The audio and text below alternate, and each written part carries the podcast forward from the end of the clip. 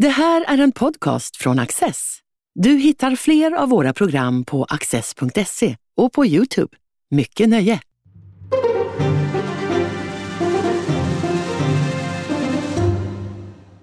Prejudices against sexual and ethnic minorities are salient issues, both in the public debate and the academia. You have taken an interest with prejudices against rich people. How come?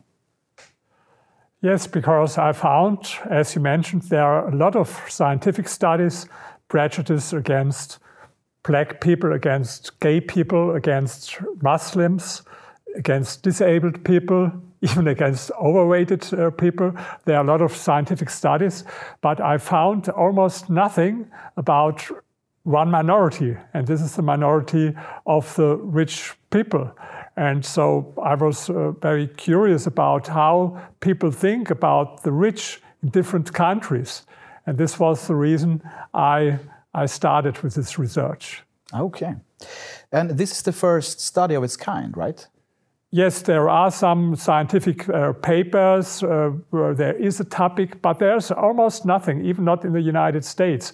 What was really a surprise for me on the one hand, and on the other hand, it was a good opportunity for me to, you know, for every scientist, it's good to, if you find something, a, a new topic. And I started with only four nations when I published my book in Germany. It uh, was based on a poll in Germany, in the UK, in France and the United States. And now, as the, you have here the Swedish books, there are seven countries, but now I completed it and I can tell also a little bit about this.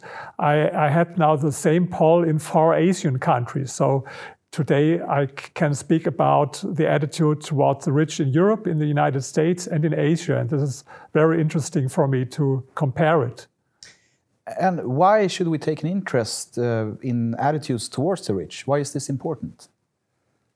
I think you see it in, uh, in a lot of countries that um, economic development and economic progress, but on the other hand, also uh, negative economic development, very often start with uh, positive or negative attitudes towards the rich. I will give you one example. You know, in, in China, uh, 40 years ago, 88% of the people there lived in extreme poverty. 88%. Today, it's less than 1%. You know, it's, it was a great, I think the greatest economic miracle that, that uh, happened in history in China. But it started with uh, economic reforms by Deng Xiaoping with the slogan, get some, let some people be rich first. Yes? So it started with a positive attitude towards rich people.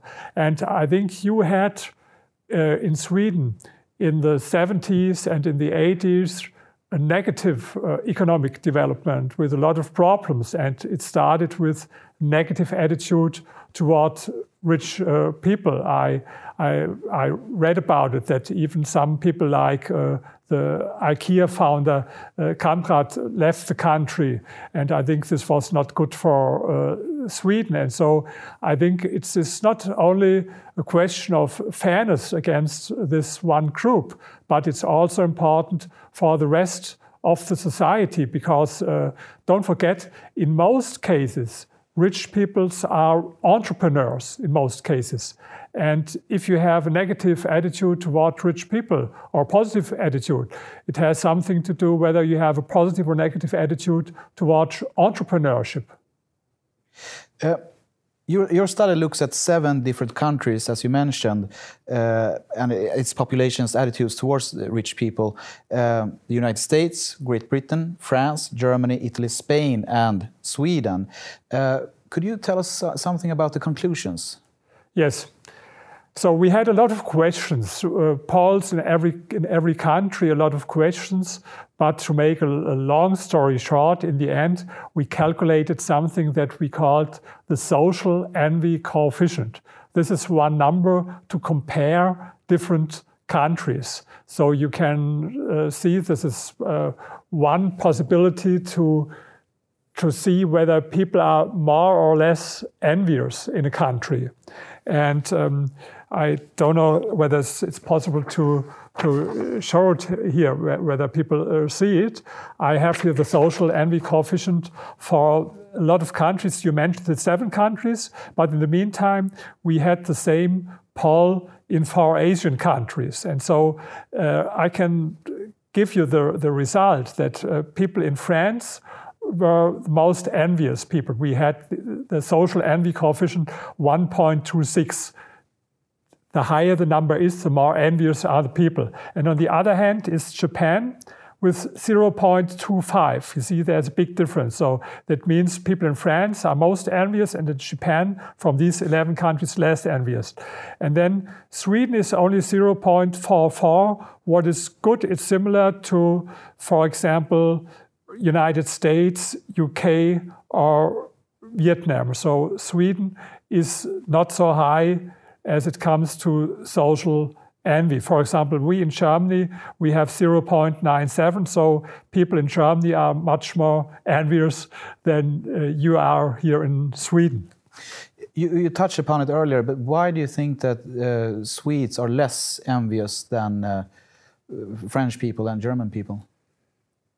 Part of it has something to do with culture, but maybe it's experience. Maybe people in Sweden are a little bit like vaccinated against uh, being too much envious. Of course, you have here, you know, people who are envious against the rich, but it's lower as it is in France. And maybe it has something to do with the experience in Sweden in the 70s and 80s that you saw what is the result if you have always higher and higher taxes against rich people. And it's not only about taxes, it's also about um, respect for for wealthy people. You know that every other minority tells you that you should speak in with respect about them, and you know people are very sensitive and even sometimes hypersensitive if it is about uh, how you speak about other minorities, but about rich people, it's allowed to say in every talk show, and so you can see everyone. I don't know how it is here in Sweden, but in Germany it's this way to say all very bad and even aggressive things against rich people, and uh, no one will say anything against it.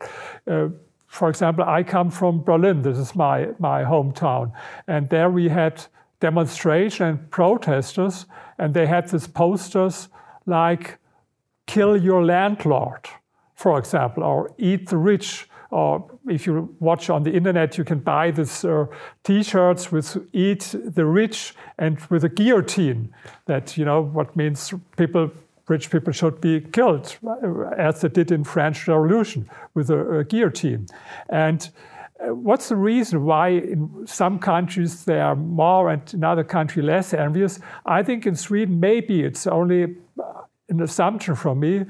People made the experience that if you harm rich people, in the end, you harm the whole society and not only the rich. For example, if, if rich people flee your country and go to, to other countries and maybe they pay then their uh, wealth tax or income tax in other countries and uh, not in Sweden.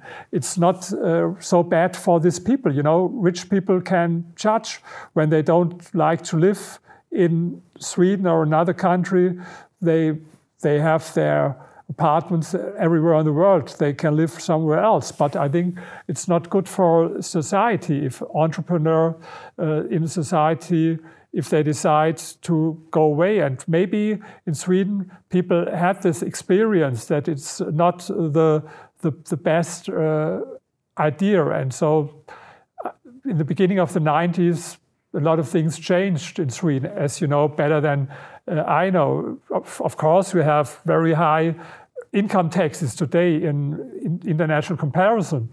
But for example, you have no wealth tax and you have no in, inheritance tax. And if I give you a gift, I don't have to pay a tax for this. If you as you have in, in other countries. And I think these are very positive developments.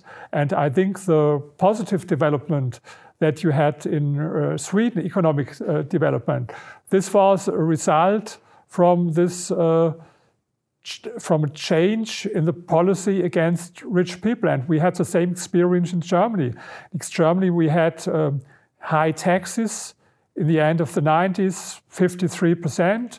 And then we had a social democratic chancellor, Gerhard Schröder, but he made a more, you know, liberal reform policy.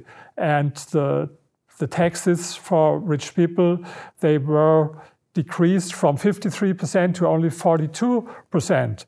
And uh, together with other things like deregulation for the labor market and so, this reform uh, ended in more welfare for everyone. The, the positive economic development in Germany uh, started with these uh, liberal reforms. And there are a lot of other examples in history. You know what happened in the 70s in, in uh, in the UK when you had 83% taxes, and for some kinds of taxes, even you had 98% at this time in the UK. And, and then it was an economic disaster what, what uh, uh, happened there in the 70s in, in Great Britain. And then we had Maggie Thatcher, and then the same story privatization, liberalization of the labor market, and lowered the the, the, the, taxes for everyone, not only for, for rich people. Uh, I think for rich people it was from 83% to in the eight and something like 40%. Is, and this was not only good for rich people, it was good for everyone. It was good for the, for the society. Would you say that uh, Sweden, Germany, and perhaps the UK as well are starting to forget the lessons learned from the 70s and 80s? In a way, yes, and in another way, no. Because I think it takes only some years that people forget why was it that they make their this this progress. Yes, you can see it in a lot of countries. It's like I give you a comparison. Think of someone who gained fat, maybe like weighed 150 kilos, but not with muscle. I speak about fat because he ate all time his chocolate and his pizza and his pommes and all this stuff. And then he starts to make a diet and he loses weight. And in the end, he has maybe only 80 kilos instead of 150.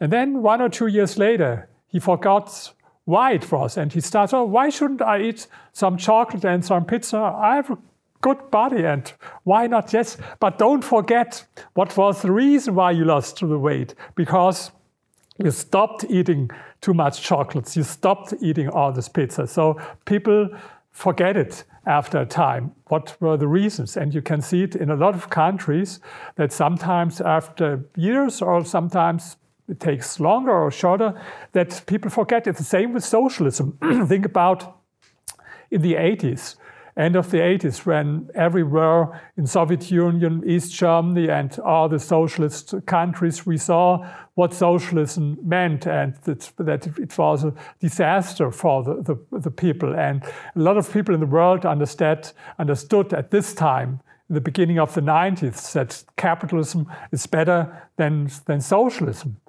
And now, what happens is 30 years later, and I can read a lot of books and a lot of articles where people praise socialist ideas. Of course, they tell you, no, no, we don't want this kind of Soviet communism. We have a new idea, a better, a new form of, of socialism. But in the end, it's, it's the, the same old ideas. I give you an example from my country. You know, I come from Germany. I live in Berlin, in the main, in the, in the capital of Germany. And you know, we had the elections, and at the same time, uh, we had um, um, at the same times people voted in uh, Germany about the question, in, not in Germany, in Berlin, uh, whether you should expropriate uh, big real estate companies. And 56% of people in Berlin voted for expropriation of real estate companies. This is a socialist ideas, idea. And they tried it. They tried it in East Germany because all this, what they what they want now that that the state should own the, the properties and not uh, private investors and all this uh, you know um, restrictions for rent increase and so they tried it all in, in East Germany, socialist time, and it didn't work. Of course not. It was a, it was a uh, disaster in the in, when when socialism ended in 1989. Uh, the all the uh, buildings were in so bad shape, and two two thirds of them had no oil and no gas. They had only, you know, with, with, with coal and so on. So it, it was, it didn't work in East Germany. But now, 30 years later, people forget, like the fat man who forgot why he gained so much weight. They forget it and they try the same again. They want to try the same again. So this it's the same. I, I give I gave this a comparison with a vaccine. You know how this vaccine. I I got this vaccine four months ago. Uh, my my shot against corona, and now I was at the uh, doctor last Friday and told him to to measure if I have enough anti, antibodies, and you don't know you don't have you, you don't have enough antibodies. And so maybe it happens now in Sweden where you have. I, I heard about it now. Uh, a lot of people in socialist, uh, demo, uh, uh in, in, the social, uh, social democratic party, who want again introduce uh, wealth tax and all these things. The same as with the fat man. Forget what was the reason for the economic disaster that you had in the 80s. Yes, and you hear the same ideas with, uh, from within the uh, German Social Democratic Party as well, I believe. Absolutely, yes. It's um, you know, it's it's you, you have sometimes things are worldwide, international. Think about the 80s. In, in the 80s, um, the end of the 80s and the beginning of the 90s, you had this Ronald Reagan in the United States, pro-market economy. You had I mentioned Margaret Thatcher. Then you had these economic reforms in Sweden, some years later in Germany. And now it's all the other way uh, around. Now we had this time when all uh, I, it's the comeback of socialism. I, I, I, I read a book some, some weeks ago from a philosopher, and he he recommended here or he supported we, we, we should try against real communism. Even he spoke about uh, uh about uh, uh, uh, communism. And okay, not everyone speaks about communism, but I think if you look at the Democratic Party in the United States, for example, some years ago you had Bill Clinton. And you had in the UK, you had Tony Blair, and I think Bill Clinton and Tony Blair, uh, Blair they were more pro, pro, pro market. But today you have there people like uh, uh Bernie, Bernie Sanders, or in the UK you, you had Jeremy Corbyn, not, uh, not now, but uh, in Social Democratic Party in, in Germany, someone like Gerhard Schröder, I told you he, he made all these uh, uh, reforms in the beginning of the 2000s. Now people hate him in the Social Democratic Party. They are, they are in favor of much more you know, uh, leftist uh, policy. And I think it's an it's an international uh, development. What happened in the 80s and 90s, and what happens today. Even in China, you see the difference. They started with economic reforms in the beginning of the 80s with Deng Xiaoping, introduced more uh, pri private property and uh, pro market. And I think today, development in China it's again a little bit, uh, you know, come back from the, the, the, the, state and that there are more people who believe in, in state economy. So it's, I think, a worldwide de development, and I try to do a little thing against this. Yes. Uh, one uh, concept that is very central in your book is the uh, zero sum thinking. Could you please explain that? Um, yes, if you speak about zero-sum thinking, of course, um, this is very harmful, and I can describe and tell you what it is, but I will do it in German because uh, it's from a German poet, it's from uh, Bertolt Brecht, and it's very short.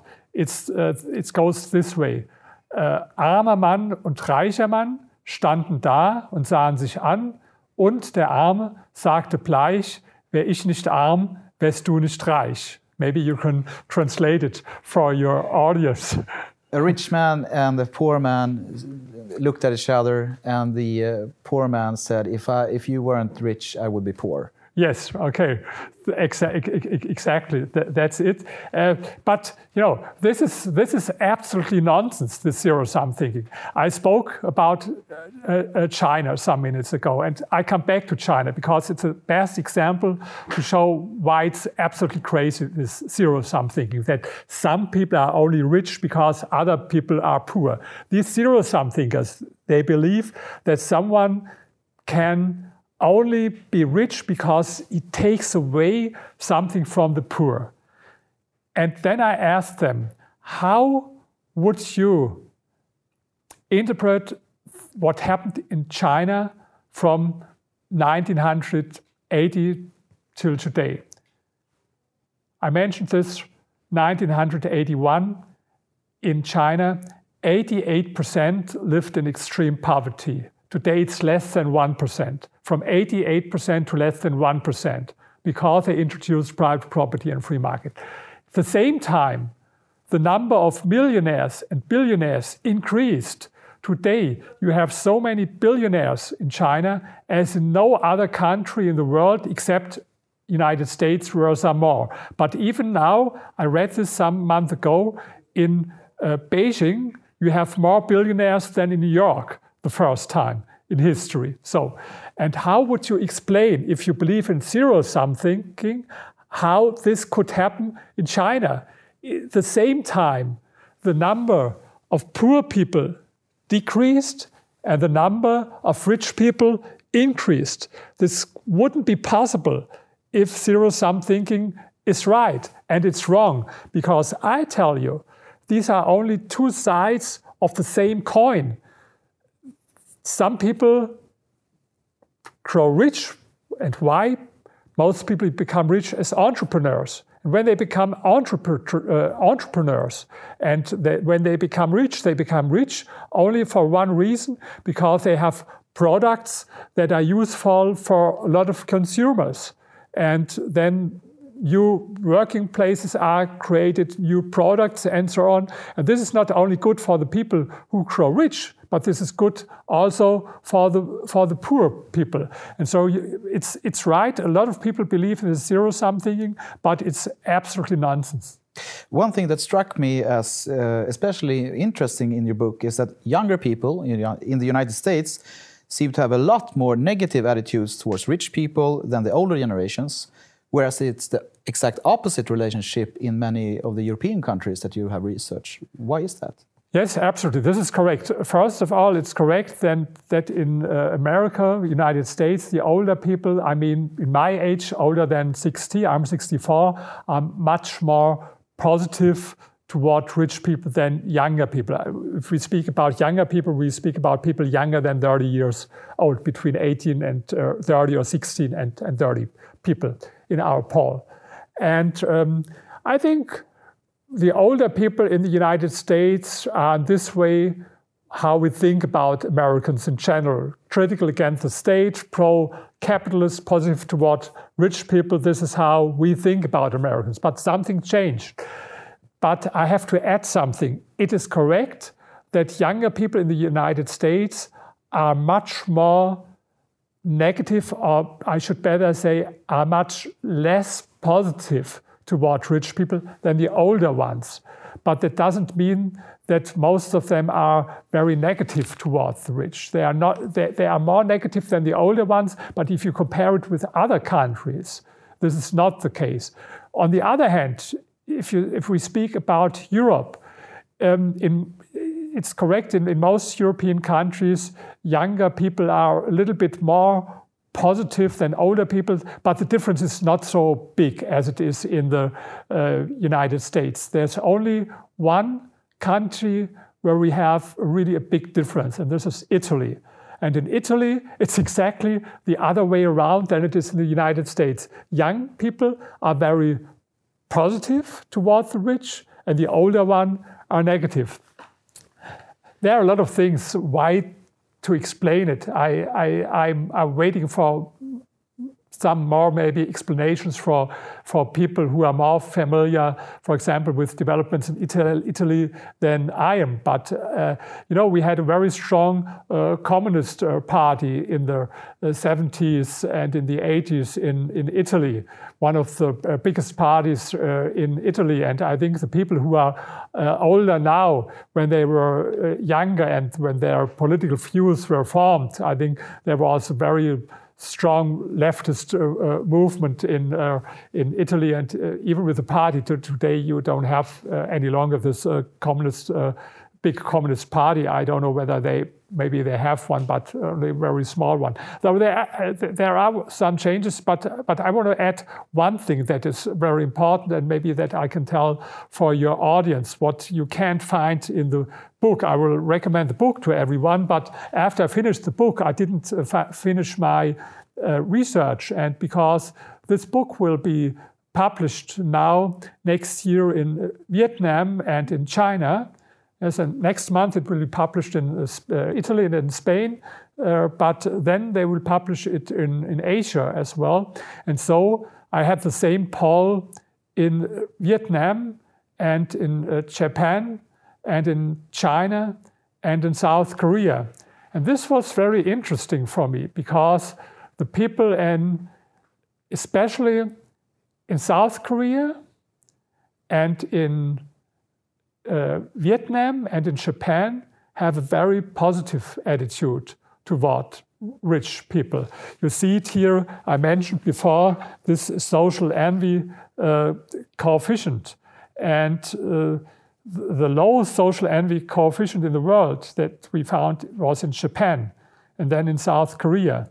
In, in China, by the way, it's, it's even higher than it is in um, in uh, Sweden. So China is uh, in this way a little bit more like the European uh, countries, but especially in, in Vietnam. And then we had another question, and this question is, is was very interesting result for me. We asked everyone, how important is it for you to become rich? Is it very important or slightly uh, important or not at all important? And in most countries, European countries in the United States, it was something like 30% of the people said that it's very important or important for them to become rich. Maybe not everyone told us the truth, but because I think there are so many people playing the lottery, and I think everyone who plays the lottery uh, doesn't play it only to win maybe uh, maybe 10 euro or something like that, but maybe to have a million. But okay, the answer was in most countries like 30%. On average, in Europe and United States, it was 28% of the people who said that they want to be rich. Then in the far Asian countries, on average, it was 58%. It was 40, 43% in Japan. It was 50% in China. It was 58% in South Korea. And it was 73% in Vietnam. Yes, that, that people said that they want to grow rich.